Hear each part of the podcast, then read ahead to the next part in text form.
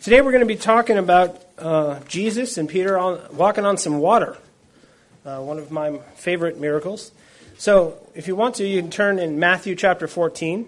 We'll be talking specifically about verses 28 through 33. Let's read. Let's read this. Matthew 14, verses 28 through 33. And Peter answered him, Lord, if it is you, command me to come to you on the water. He said, Come. So Peter got out of the boat and walked on the water and came to Jesus. But when he saw the wind, he was afraid, and beginning to sink, he cried out, Lord, save me. Jesus immediately reached out his hand and took hold of him, saying to him, O you of little faith, why did you doubt? And when they got into the boat, the wind ceased. And those in the boat worshipped him, saying, Truly, you are the Son of God. Let's pray. Father, we thank you for your word. We thank you for this um, story, Lord, from your life that you lived in the midst of your disciples. We thank you for your love for them and all that's been recorded of how you trained them and how you taught them uh, about yourself and about the Trinity. We thank you, Father, for opening your word to us this morning. We pray, Lord, that you meet us here and that you help us to understand these things. Help us to see with eyes of faith. We pray, Father, that you, you in, as we're listening to this, that you do, in fact, grow our faith and help us to see you in our everyday life in a different way. Help us to believe in you in a more um, real and stronger way. Pray, Lord, that you give us a passion for you um, that overcomes the circumstances, Father. Teach us that even in the midst of a storm, to want to be where you are and do what you're doing as Peter is. We thank you for this, and we pray, Lord, that you give us understanding and you bless us as we, we hear your word. Amen. So I, I, like this story. This is there's a couple of fun trivia questions I always like to ask about the Bible. One of them is, who are the two people to ever walk on water? Well, clearly, as we've heard, right, Jesus is the first man to walk on water. And Peter's the second. Uh, it, and most people actually don't know that because this is the only account of it in which Peter actually this part's uh, written down. Usually it's just Jesus walking on water. And Mark and, and John, those are the other two Gospels that cover it, they just talk about the fact that Jesus was walking on the water. And, and I've always found this uh, miracle to be fascinating, obviously, for many reasons. But f- first off, why? Why would he? Right? Why does he walk on the water? Why doesn't he just get in a boat? Uh, and why is he passing them by? It's weird. He's not going to them, he's going by them, which is very fascinating.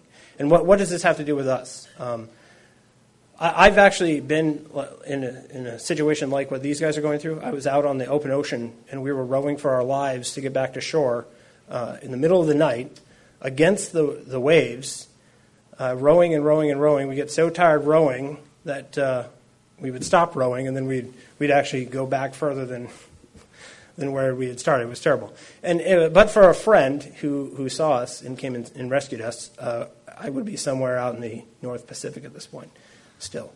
So uh, what's fascinating is I, I, I, mean I've even had an experience like this, and what I don't remember is seeing Jesus there. Right? I mean, how how many of us are really going to be out in, in a difficult situation like this, and Jesus is going to come just walking up to us on the boat?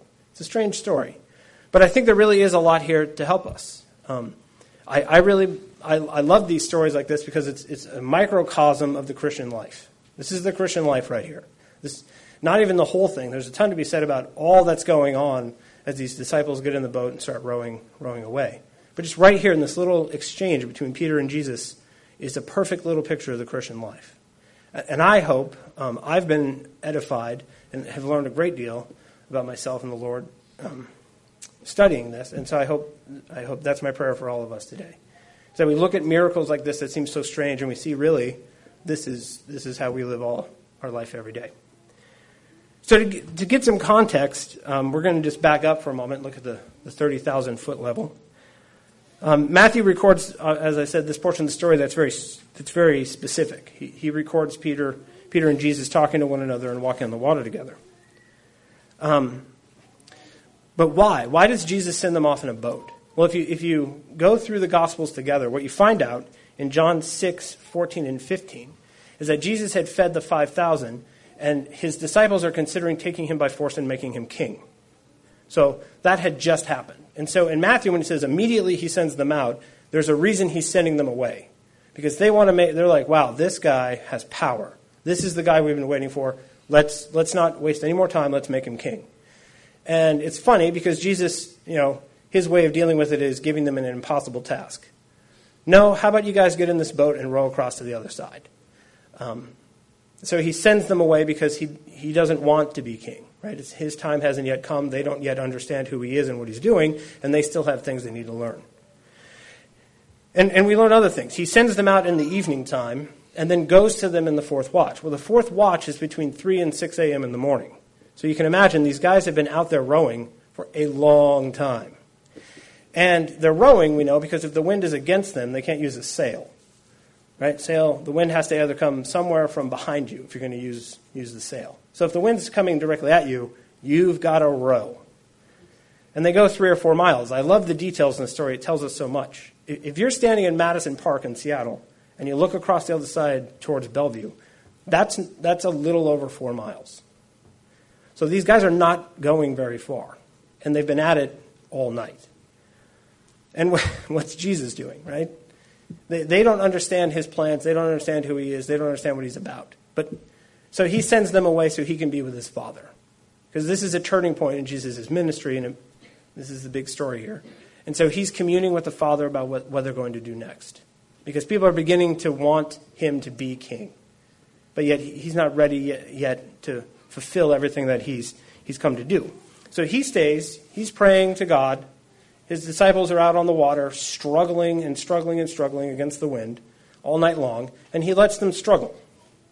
He knows what's going on, but he doesn't stop it. In fact, by the time he's done praying, he waits till he's done, he gets up, he sees what is going on, he still doesn't stop it. He doesn't stop it. He just lets them struggle.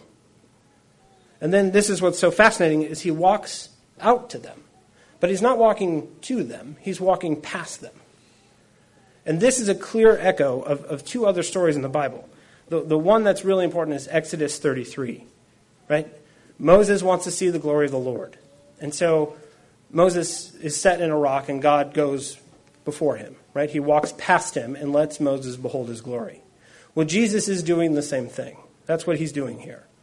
They're, in the, they're out there on the water, struggling and struggling and struggling. They're, very, they're struggling in their minds with who this Jesus is and what, what is exactly is it that he's come to do. And, and he now is ready. This is why it's a turning point. He's ready to show them in a, in a deeper way who he really is. Right? He's not Moses, who needs God to part the sea. He is God. And so he walks across the top of the sea. And his glory goes before them. Right? What happens? They're terrified. In most stories in the Old Testament, when man sees God, sees his glory, sees his godness, almost always they're terrified. And that's what happens here. They think it's something un- unworldly. They think it's ghosts. There's a ghost on the water. But it's not. It's Jesus, right? The voice that comes to them from amidst the storm, from over the sea, from this weird, mysterious figure walking there, is a voice they know well. Because the sheep know the shepherd's voice. They instantly recognize who it is, and, and they're awestruck by this. It's a weird story. I, think that um, it's, very, um, it's very telling that Jesus is going in this direction. This whole thing tells us a lot about how he trains us. He puts us in impossible situations. He puts us in difficult circumstances, and he, and he comes out and meets us there and shows us who he is. That's what we all experience all the time. Right? How many of you guys have been in an impossible situation and you know that the Lord sent you there and you're out there struggling and you begin to wonder why and then He's there with you? We've all experienced that. But on top of all of that, right, they all realize who it is that's walking on the water. And Peter, for a moment, is overcome. He's overcome. They, there's no explanation as to why he suddenly wants to go out there, except the only reason I can think of is he just he's awestruck. He just it's Jesus. I can't it's God. I want to be where you are and I want to do what you're doing. Okay, now why he wants to do that isn't explained. But that's what he wants. And so he says, if that is you, command me to come to you. He wants to be where the Lord is. And he wants to do what the Lord is doing. And that's what we're going to be talking about today.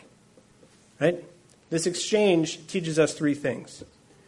Peter seeks a command from the Lord before he does anything. He's overcome and, and, and, doesn't care about the wind, doesn't care about the water, doesn't care about, but still he doesn't get out of the boat unless God commands him to get out of the boat. That's very, very important. Second, God commands Peter to do something that requires a miracle. Right? He doesn't say walk on the water. He says come to me. And in order to come to him, right, he's got to walk across the top of the water. And the commands that God gives us often come with that. He commands us to do something that seems, for all intents and purposes to our eyes, to be impossible. And the last thing we're going to learn is that Peter does, in fact, shockingly enough, do the impossible while he focuses on Jesus. As he keeps his eyes and his mind and his attention on Jesus, he literally he does walk across the top of the water. And as long as he's doing that, he can do the impossible. We're going to see what happens when he takes his eyes off Jesus. So this is what we're going to do today. We're going to look at these three things seeking a command from the Lord, how the, that his commands are uh, require us to do things that are otherwise impossible for us, and the fact that we can do them as long as we keep our focus on him. That's what we're going to be looking at today. So first, let's look at how Peter seeks the will of the Lord. Okay? He wants to go where Jesus is. He wants to be there with Jesus on the water. And it's true humility to recognize your limitations. It's true obedience to submit yourself entirely to the Lord's command. Okay? I think the language here is really important. He doesn't decide to go out on the water and then, oh, hey God, could you help? Could you bless me because I'm going to come out there to you? He doesn't do that.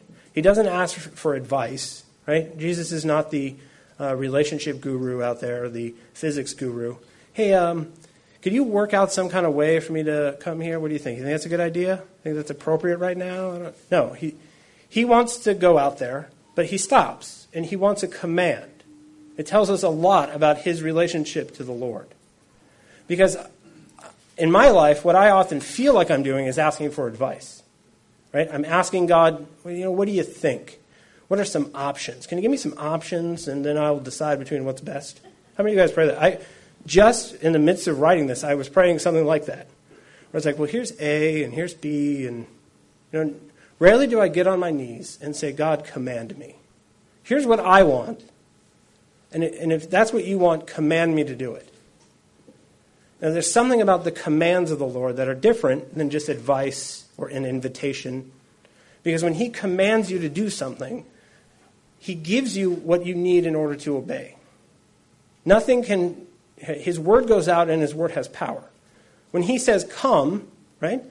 Peter doesn't say, okay, whoa, whoa, awesome, I'm coming. How? Should I get these floaties? Like blow up some floaties and like my kids have and put this right? He doesn't get a paddle board. He doesn't look for a piece of driftwood. He just hops out of the boat and walks over there. Because he understands about God's commands. When God says to do something, regardless of what it looks like, what it seems like to us in our own reason, he gives you what you need in order to do it. He says, Come, and Peter knows that because he's commanded to do it, he can do it. Right? That, that is very, very helpful. It's a very different relationship. It's a very different kind of praying, even than what I'm typically used to, right? Jesus is my buddy. Right? He's the one who knows more than I do, and so I ask him for advice. I don't ask him for commands. But Peter does. Now, the application for us is, I mean, manifold here. I mean, I don't know about you guys, but how often do you see God working, you see God's presence, and you want to just you want to do what he's doing? I think many of us think, okay, if Jesus is doing it, we should do it too, and you don't really think about anything else. Just because Jesus is walking on the water, just because he wants to be where Jesus is, doesn't make it okay for Peter just to go out there. We, we get into this problem all the time with this, um, deciding what ministries to do. Uh, I remember this distinctly back at Mars Hill. We wanted to do some, some interesting, meaningful ministry. And so all we did was look in the Bible for what Jesus did. Okay, well, Jesus hung out uh, with drunks and prostitutes and people of nefarious backgrounds. And, and I remember I didn't really want to do that because I'd spent enough time hanging around drunks before I was a Christian. And so, but my buddies did. And I remember they got into all kinds of sin, right? They fell into all kinds of trouble. And I remember being very confused by that. Well, Jesus was doing it. Right? And so why can't we do it? Well, just because he does it doesn't mean we can't. Right? Peter gets this. You need a command from the Lord. This is how you discern between all the options. Dean's been talking about this. The, the ministry options for this church are, uh, you know, hundredfold. There's tons of things we could come up with. And just like this, well, we could look in the Bible and see what Jesus is doing.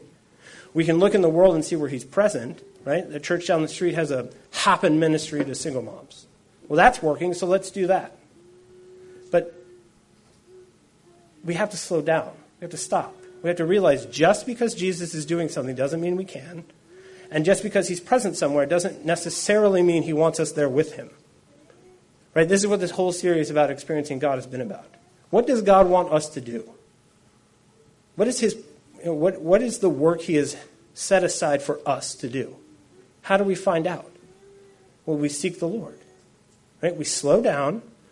We don't think that we know, right? We don't trust our own wisdom. We don't trust our own gifting in the way that we understand it, but we slow down and we listen. What is he saying to you in his word? What is he saying to you in prayer? Is his spirit speaking to your spirit? Is he giving you a command? Or does it just look like something you can do so you're going to run off and do it? Uh, it's, it's fascinating to me here that the, com- the command requires something that's difficult for Peter. Uh, uh, this is very instruct- instructive for me because I don't trust a command that doesn't seem difficult, right? If God suddenly puts something on my heart and it seems really easy and it's not going to be too much work, I have a bit of a hard time with that because, as we're going to see here in this, this isn't how God trains his children.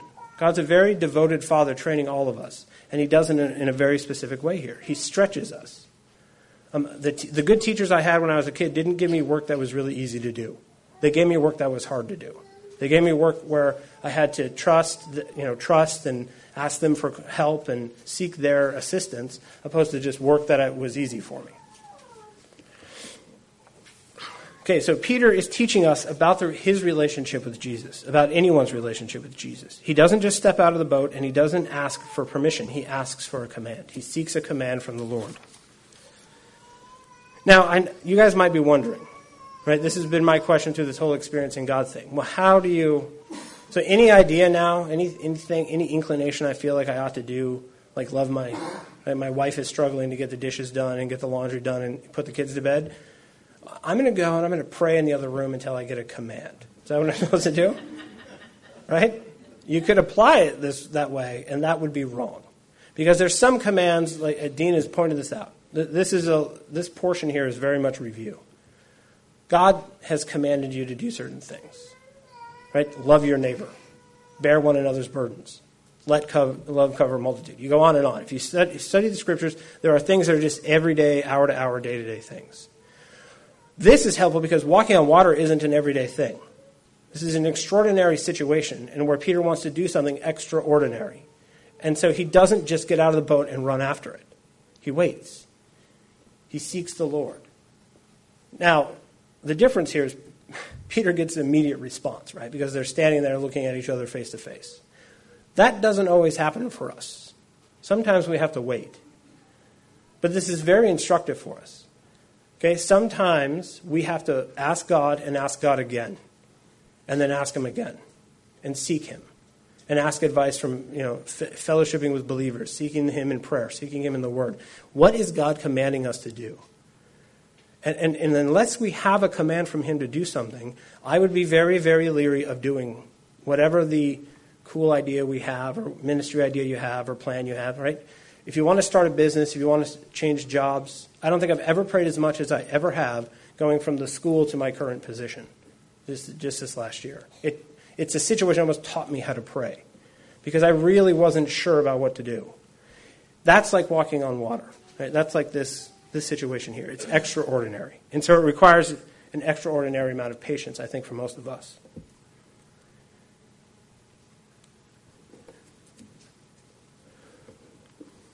Don't just hop out of the boat? Take a lesson from Peter here. Slow down, calm down, and seek the Lord. But the next thing that we need to see is that Jesus commands Peter to do something that appears impossible. Now, I thought about putting that word appears in there or not, because it looks impossible, right? But really, for any of us to go walk on water, it really is impossible. It doesn't just look that way. Think, these things that God asks us to do, commands us to do, are really impossible. Jesus doesn't command Peter to walk on water, he commands him to come. To obey the command, Peter has to then walk on water. But I love it, Peter doesn't hesitate. He just hops out and he starts walking towards the Lord. Peter knows that Jesus provides the necessary ability to obey his commands. All of God's commands involve doing things that are impossible for us. Now, this is really difficult for us.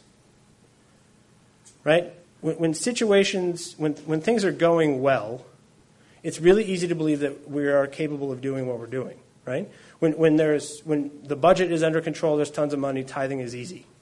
Right? When, you when your neighbor is lovely, it's easy to love them.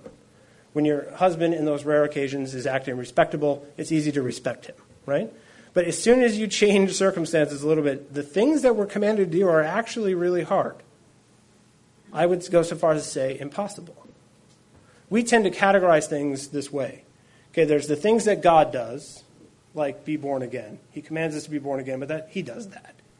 And then there's things that are possible for us, and then there's things that are impossible that we just avoid altogether. But really, what we need to understand is all of God's commands are impossible for us. This is the whole point of the gospel. This is the whole point of the Bible. We are insufficient to do the things that God has commanded us to do on our own. And, and we think because we've been in the Christian faith for a while, we think we've been reading our Bibles for a while, we've been doing this, the Christian walk for a while, we get overconfident in ourselves. We believe the hype, right? Uh, as soon as somebody starts telling me that I did something that looked really wise, or you know, they start complimenting me about a fruit of the spirit, I get nervous. And when I don't get nervous, I get in, I'm usually in trouble. Right? I, you get confident very easily in yourself. Look at what I did. Look at how hard I prayed for that, and it came true. That's amazing. Aren't I amazing? Right? We we think a lot of ourselves, but all of God's commands are this way. Inevitably, we are all on a boat and obedience requires us to step on the water and hope it holds us up. Okay? This is what I'm talking This is where God is trying to drive all of us. He wants us in a position where we're doing the thing He's asked us to do is hard. Because if it's easy, you don't need faith. Right? This is, as soon as things are going easy, we easily forget Him. When things are hard, right, when it seems like more than we can do, it's very easy to pray. And so God loves to put us in these situations. Okay? That doesn't mean if, if God is blessing you and there is some ease and comfort in your life that somehow you're not being blessed. But for the most part, right, we, we drift towards easy, safe selfishness. He, he tries to pull us into that, the, the situation where we're standing on a boat and he's 12 yards out on port side there, beckoning us to come, and we're a little uncertain as to what to do. Is, is that really what he wants me to do? That doesn't look possible, right? how can I tithe when there's more money going out than coming in? Right? How do, how do I faithfully love my wife? Right? He, right? he commands us to love her, love our spouse, love our wife, the way he loves us. That's one of my favorite ones because I haven't been in plenty of situations where I hear that and I think, sure, okay, cool. Love her like he loves me. Awesome. I can do that. But that, that's funny, right? Everyone should laugh at that. That's ridiculous. God wants us to be in a place where what, what He's asking us to do looks impossible. And I know that we all know a lot about this, right? What do you mean I'm pregnant again? We've, we've had that one. Right? Again, again? Oh. And again? Oh. oh. Right? Some of us have um, adult children at this point who, who were raised in the faith and are now no longer in our midst. That looks impossible. Uh, some of us have spouses that, that have problems that are not public. That, that's, that's hard. That looks impossible. But it, it's not just those extraordinary circumstances. Ask any mom in this room about obeying God's commands and sleep deprivation, right? It's the stuff we experience every day. And, and what I've realized studying this is that I, I sit on the edge of my bed now and, and I just think of all the impossible things that I have to do, the things that for many years I take for granted. Right? You just hop out of bed. Well, hop out of bed. Nobody hops out of bed. You roll out of bed and you crawl out in the dark, hoping you don't wake your spouse up. Hey, you drink your coffee, you read Facebook for a while, and then you're just off and running. You're off and running with your day. But, but I'm overwhelmed. When, when I think about all of the things I have to do that are absolutely impossible for me, I actually spend a great deal of time in prayer. It's really easy to pick up your Bible and read it in the morning when you are thinking about the fact that you have children that you have to raise in the fear and admonition of the Lord. I have to raise my kids with a Christian education. Okay, right? That's easy, isn't it? No. I have to love my wife. I have to love my neighbor. I go to, I go to work now uh, for the first time in years with a lot of unbelievers. And you can you be thinking quite a lot about yourself until you have to extend love and grace and kindness to people who aren't lovely and gracious and kind. Uh, it's fascinating how quickly we take our lives for granted. We take our the virtues we have granted. Obeying Jesus comes out of a relationship with Jesus. Okay? It's a dependent relationship. It's one in where we are communicating with Him regularly. It's one where we are seeking Him regularly. It's one where we know Him and love Him. It says in John 14, 15, those who love Jesus keep His commandments. It says in 1 John 2 that those who know Him keep His commandments. And so if we're struggling to keep His commandments, the problem is the relationship. The problem is how well do we know Him? How well do we love Him? Okay, if we understand our relationship to, to Him, what He's already had to do for us, and how unworthy of it we were, that puts us in the right frame of mind for, for every day. Okay, it, it's not that there was this impossible task of atoning for you in the beginning, and then taking care of you after that got really easy. Right? It's not like you come through the, the, the doors of baptism and life is grand. He's not finished with you yet. He, he wants to make you like himself. He has a plan so that when people see you, they see Jesus. And you all know how much work that's going to be, right, in your own life. And so when we get the relationship right, when we, that's what puts us on the right footing here. When we know him and we love him, and the more we know him and the more we love him, the easier it is to obey him because you begin to trust him more. He becomes bigger than your circumstances. He becomes bigger than your environment. He is bigger than whatever situation that you're in, right? And once you get that relationship right, it's easier to obey his commands. But, but before that, you have to understand. Okay? He's, he didn't just save you and send you out, and that's it. If you look around your life, the things that you are commanded to do, if you read this, this book right here, you learn about all the things you're supposed to do. And it's a lot, it's a big list. I mean, there's over 500 commands specifically from the mouth of Jesus. And we, and we do ourselves a disservice, and, and we're, we're getting nowhere when we think we can do it our, all, all on our own. Now, overestimating ourselves is a big problem. The other problem that people have is they, they just they don't believe it's possible. They don't believe what they're being told to do is possible, and so they never get out of the boat. They look at the situation, you're like, okay, God is clearly commanding me to do this, but hello, I, I can't tithe because I can add, Jesus. I'm sorry, right? Two plus two never equals five. It doesn't. Right? I, I have this issue with my spouse, and we've been fighting about it for four years, and we don't even talk to one another, and it's impossible. Right? I, you, you've been working and working and working for years, and the debt isn't going away. These are the situations we're actually in. We all need to have a healthy perspective about our own lives. So many of us run out of the boat without thinking about what we're doing. And so many of us never get out of the boat. We don't know him.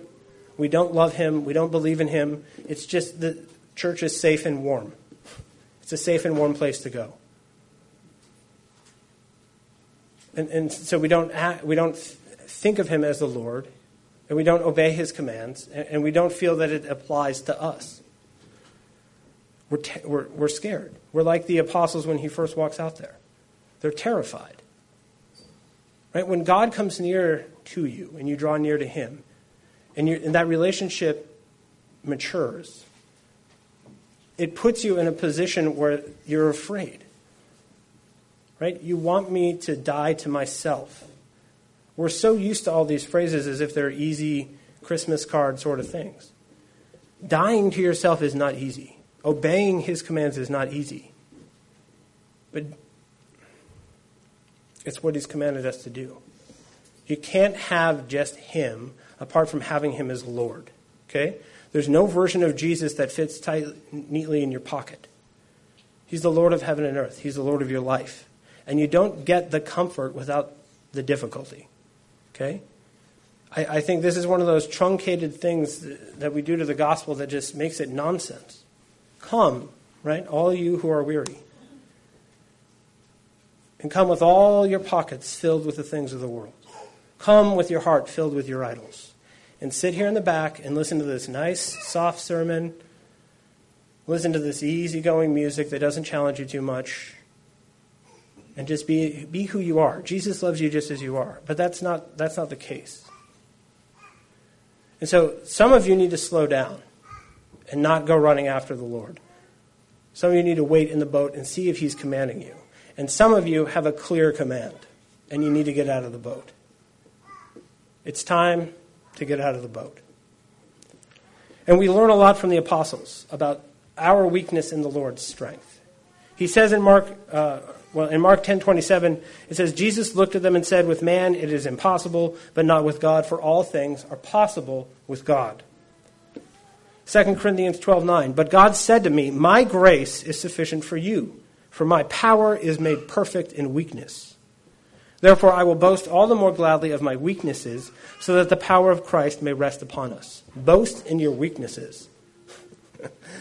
I would love it if I could do that, but that, that seems like walking on water. Right? I like to be strong. I like to be in control. I like to be in charge, and I don't like to be weak. Ephesians 3:16 that according to the riches of his glory he may grant to you be strengthened with power through his spirit in your inner being. 1 Timothy 1:12 I thank him who has given me strength Christ Jesus our Lord because he judged me faithful appointing me to his service. He appoints you to his service and gives you everything you need to serve him faithfully. the dying is easy. Okay? The coming and the self sacrifice, coming into the kingdom of heaven, is easy when He's the point. It's impossible when He's not.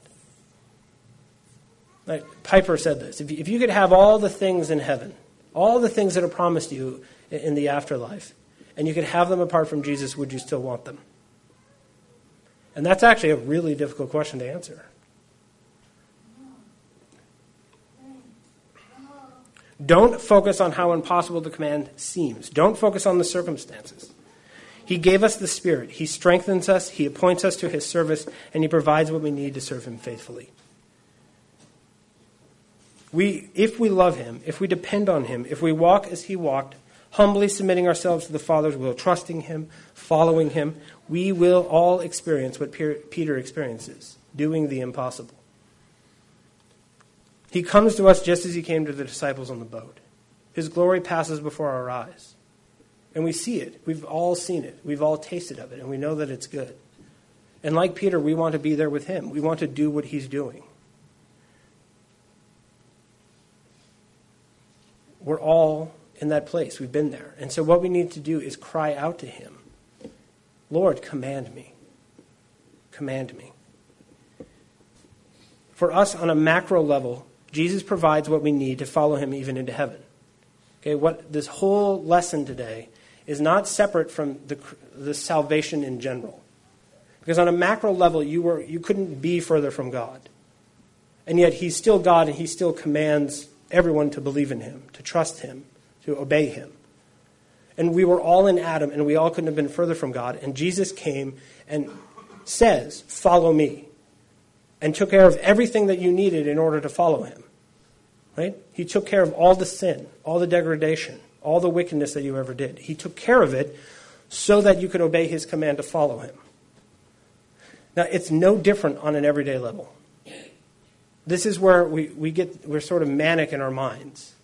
It's all him in the beginning, and it's all us the rest of the way. But no, it's all him in the beginning, and it's him the rest of the way. And we, and we see this. We see this in what happens to Peter. He gets out of the boat. He doesn't care about the wind. He doesn't care about the sea. He's looking over and he sees Jesus, and he's focusing on Jesus, and for a time, he's doing the impossible. And as soon as he takes his eyes off the Lord and looks at the, the wind, what happens? He wavers. he totters, he begins to sink. And, and this is what happens to us.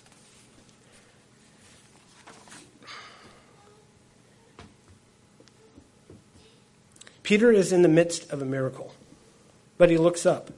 He takes his eyes off the Lord and sees the ferocious wind still whipping all around them. Jesus never stopped it. And he falters and he falls. Right? This is like in the midst of the miracle. He's doing the impossible, and his faith falters.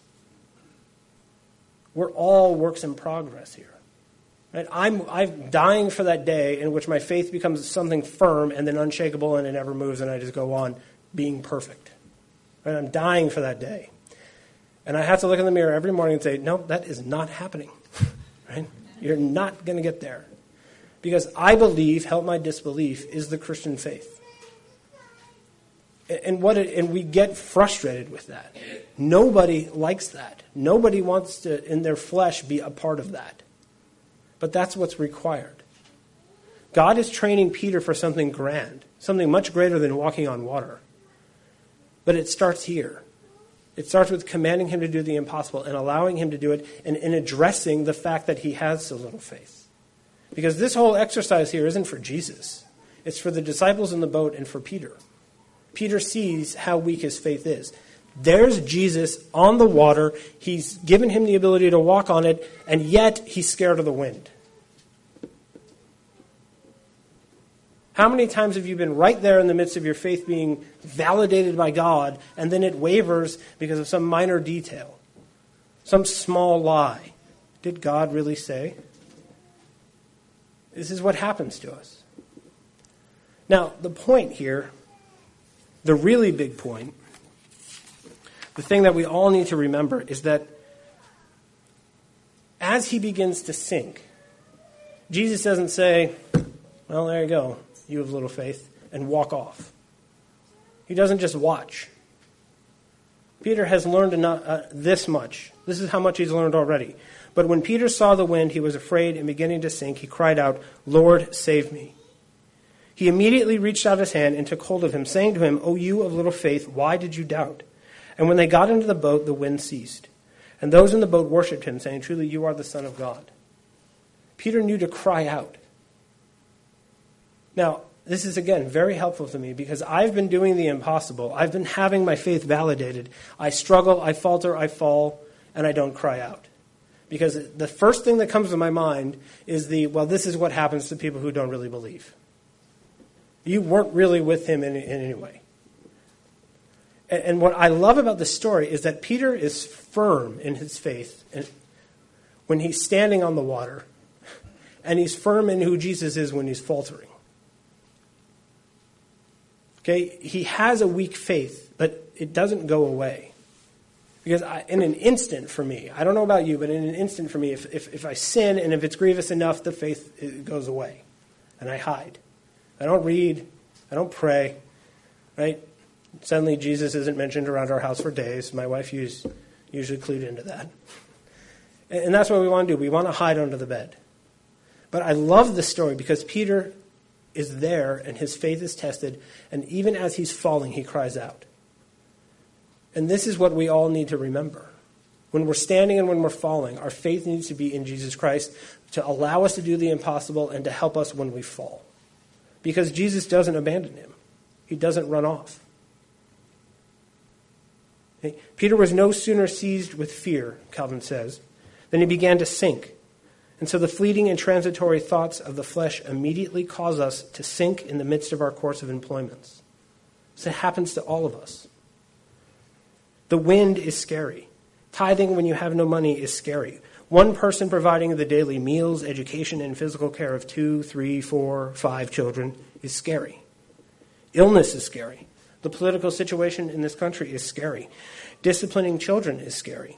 Leading your wife in prayer and Bible reading is a scary thing. Working every day for meager, meager pay with no end of the debt in sight is scary. It's like walking on water in the middle of a windstorm. And we all go out there and we all try our very best on our own, and then we fail, and then we hide. But what Peter does is he wants to be where Jesus is. He wants to do what Jesus is doing, and he cries out for a command. And when he's given the command, he believes it. And when he fails, he still believes in Jesus. And that's what I want you guys to go away from, from here today, thinking about this, praying about this. Because what I see in my own life is this manic, I'm all for it, I'm all, I'm just going to ignore it. I, I, I can't, it's so hard to go steadily right down the middle of the road. We're all going to fail big. This isn't even the most, this isn't even the biggest that Peter fails. He goes on and fails even bigger than this later on when he denies Jesus three times. But who is the first person to preach on Pentecost? Who leads the movement when Jesus is gone? Who does who makes walking on water look like child's play? And what we see is that Peter starts here and he gets there because Jesus is with him all along. Jesus never abandons Peter, and what I love is that Peter, even when he abandons him, comes running back. Right? Who's the one that ran faster than the other apostles down to the empty tomb? Studying Peter has been very good for my faith. Which is funny because I, I, I remember th- I remember laughing at him more than any of the others when I was first a Christian. Look at these idiots that Jesus would get to follow him. This guy's a moron. And now I, I would give anything to be like Peter.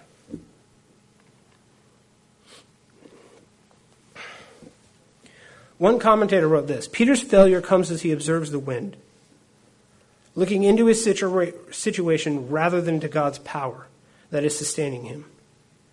Still, Peter knows by this point whom to cry out to. His feeble attempt to walk on water is no more feeble than our first attempts to walk on land.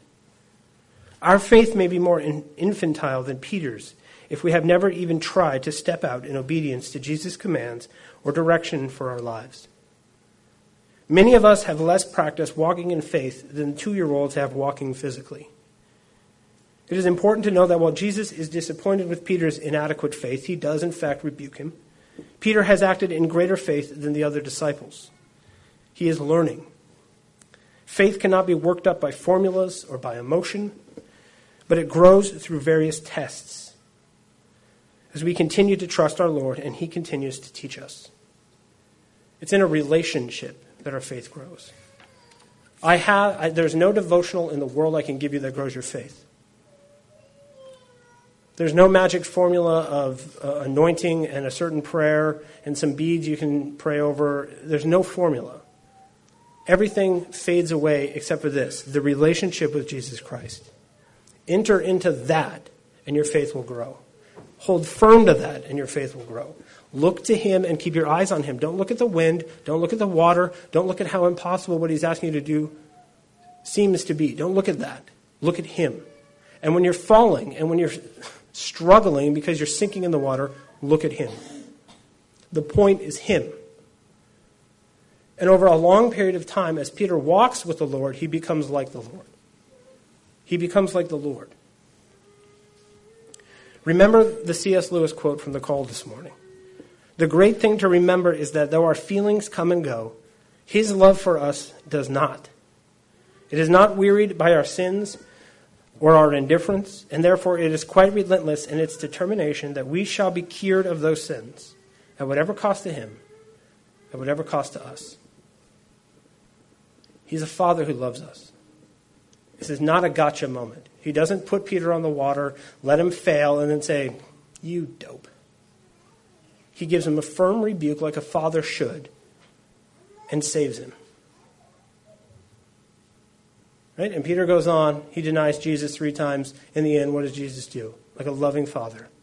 He instructs him, he teaches him, he brings him back. And Peter goes on to do great things. Peter goes on to be one of the greatest saints to have ever lived because he's like his Lord. Now, all of you are at very different places in your Christian life, and, and this is what I want you to remember He is your Lord. Jesus is the point. He's not a guru you get some advice from.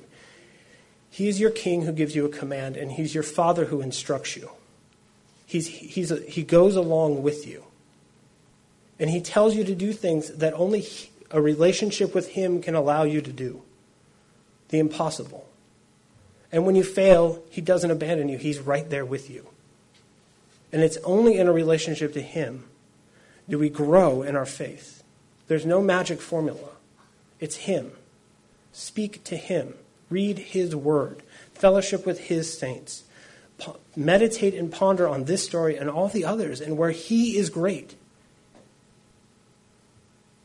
Embrace your weakness, brag about it to Him, because it's in that weakness, it's in you on your knees admitting you can't, where He comes flooding in and does. Remember that. Amen. Father, we thank you so much for your word. We thank you so much for the story with Peter and you on the water. And we pray, Lord, that as we go about the, our lives and we see lakes and we see rivers, we see a glass of water, that we remember this story. That you are so great, that you are the Lord of all things, that you could make Peter walk on water. Help us remember, Father, that you are the point, that our relationship with you that is strong, that is trusting, that is weak, and that is not trusting, that no matter what, you are there in the midst of it to meet all of us, to teach all of us who you are and what you are willing to do for us. We thank you for Jesus Christ, and we pray, Father, that you give us a deep an abiding love for him and a desire for him and an unshakable faith in him that even if we fall and even as we fail that we cry out to him for he will hear us and he will save us we know. Amen